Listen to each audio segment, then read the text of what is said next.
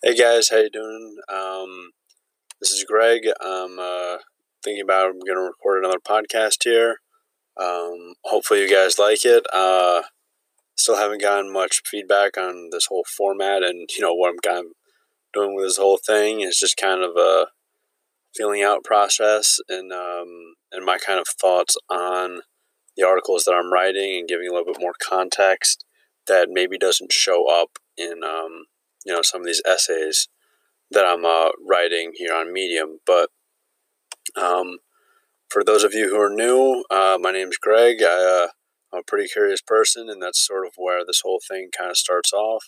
Is where I find an idea or I find something that I'm curious about or something that I'm interested in, and I want to give it a little bit more thought and give it a little bit more uh, context.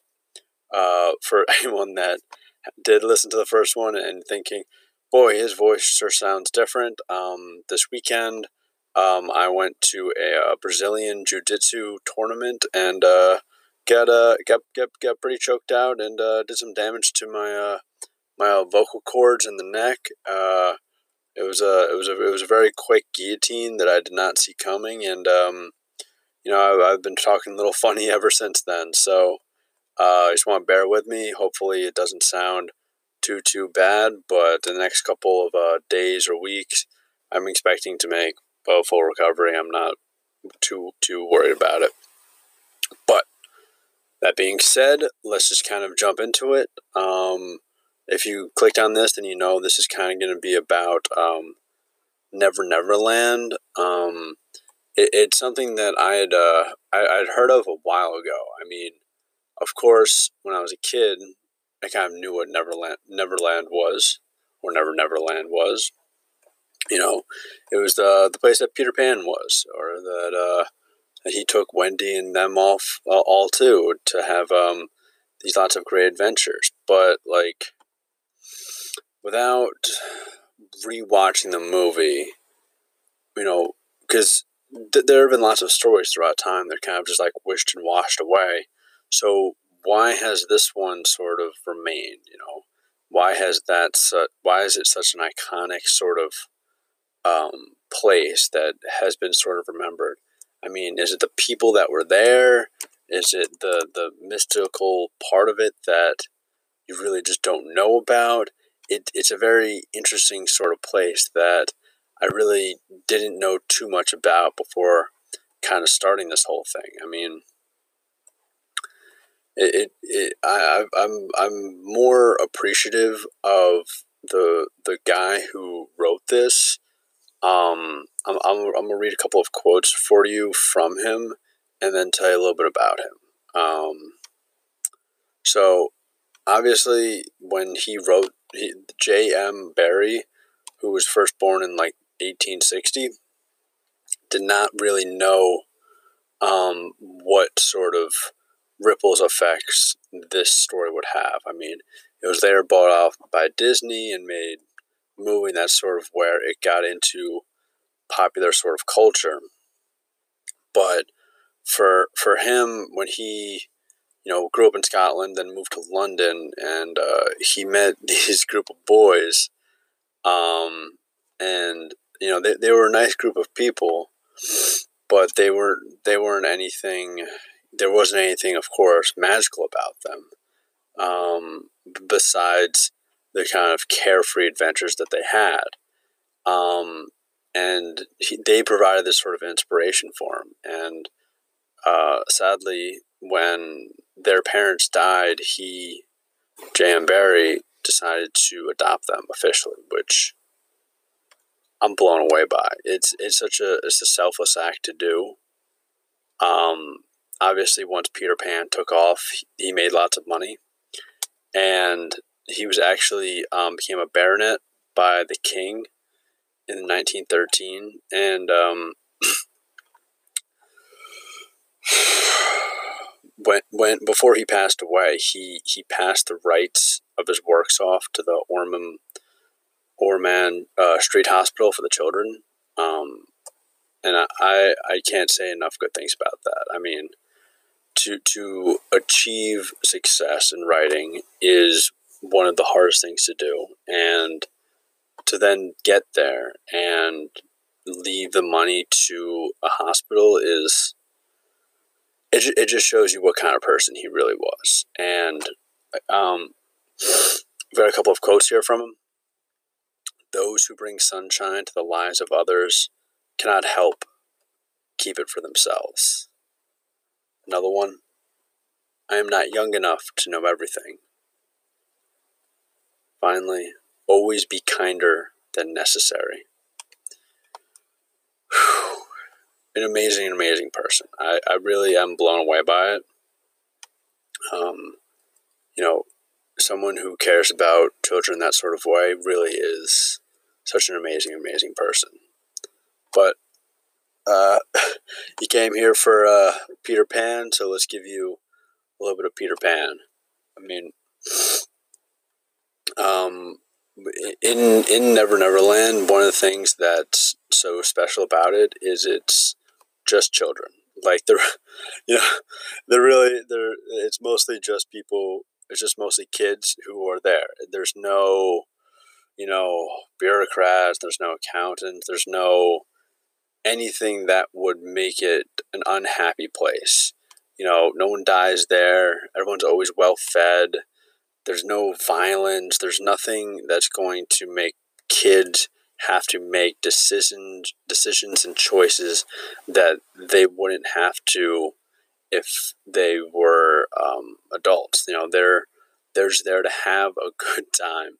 You know, they can just kind of play around, not worry, and there's lots of other kids around them. I mean, I can I can connect with people who are older younger than myself over this or that. You know, you know flavors of ice cream or whatever it is. You know, everyone you can connect usually with somebody on something, but the people who are my own age that experience the things around me, there's always this element of it that you really don't get anywhere else, and that's sort of where this Never Never Land aspect comes in, where it's just kids. It's just them around each other. There's no one telling them what you can do, what you can't do, which uh, we'll get into more, but just for now, um, I want to shout out another organization called Save the Children. Um, they're an organization that sort of details about how to keep kids kids. You know, there's kids and then there's kids. You know, there's kids that know about the world and know how to defend for themselves and how to cook meals for themselves and are mature beyond their years. And then there are kids that act like kids and they are much more freewheeling. And that and that's sort of where um, uh, Save the Children kind of comes in is they kind of detail out how to keep kids there. And for myself or for most people that's going to listen to this, it's all fairly sort of basic. Like, don't have them die, don't have them starving, don't have them fighting, don't have them um, moving around, don't have them out of school, don't have them working, don't have them have kids, don't make them have spouses. Um, nothing that seems groundbreaking, but if those sort of things are happening, it's much, much harder for them to be the much more freewheeling, much more fun, interactive kids. So, another thing about Never Never Land is this, you know, immortality, which I kind of touched on, but I kind of want to give it a little bit more time because uh, the, the the point of all this is to kind of make it so you can do this in the real world and have it not just be a place that you imagine of. It's a place that's actually real. So one of the things that is about this is making it so the kids don't get hurt. You know, you can have a Never Never Land in, you know, your basement, but you know, if there's knives hanging from the ceilings for for whatever reason, then it's much more possible that someone's going to get hurt. So having a place that's going to be safe ish is definitely going to be one of the, the things that you have to kind of take into consideration. I mean, because kids kids think that they'll just live forever. They're, they think that they don't well they don't think that much, but like they they don't know of all the different things that could come crashing from the side. You know, cars, buses, bikes, everything that's on the street is potentially going to hurt them. So you have to kind of be aware of that in choosing in choosing the place that you're going to put them. But generally, if you keep them safe, there's much more likely they're going to be there a lot bit longer. But of course, this isn't always possible. So, what happens when this does happen? Well, adults come in and they sort of they supervise, and this supervision is good because it keeps them safe, but it can also be bad because they'll interfere too much and on the wrong things. And this is sort of a, a rallying cry for that. Like in in um, Peter Pan, the one of the most magical things about it is the fairies. And these fairies, you know, help out and they kind of have this sort of magical capability that they can do things that the kids can't do. And if you think about that for a second, things that kids can't do, fairies do. Okay. If kids are playing, what can th- what can't they do that someone else could do? And this is where, you know, the parents come in. Is, you know, if a toy breaks, help you fix it. If they need access to something, you fix it. If a kid's being mean, take them away. Like all all these sort of magical sort of abilities that adults have. Now, something of mine breaks, I fix it because I'm an adult. But if a kid breaks something, they can't fix it. So they need this magical sort of help, this supernatural help that they can't do on themselves. And this is the sort of role that you that you as a parent need to kind of do, or as an adult, that you don't have to be the parent, but like as an adult, you have to do is you have to be this sort supernatural help, and it should be magical. You know, if I have a problem and someone comes and fixes it, and it's just immediate, like they just waved a magic wand, and it's suddenly fixed, I'm gonna be impressed. I'm gonna be, I'm gonna feel like they pulled a rabbit out of the hat, like they did something that I didn't know was possible. And kids can have this if you let them. If you make it a magical sort of aspect, then they're much, much more likely going to be wowed by it. Um, the example I always give is Santa. You know, how these presents end, end up here? Well, you went out to the store, you worked hard, you bought them. No, no, no. Just let Santa do it. Let magic happen. That magical sort of feeling where the world is, is a possibility you never know what could happen from it. And this wonderment is how you provide this sort of thing for kids. Finally, um, you know, Never Never Lands are escapes, pure and simple. You know, they the kids in the story are taken away from where they were, which isn't very nice, and it's kind of boring, and they're not feeling the best.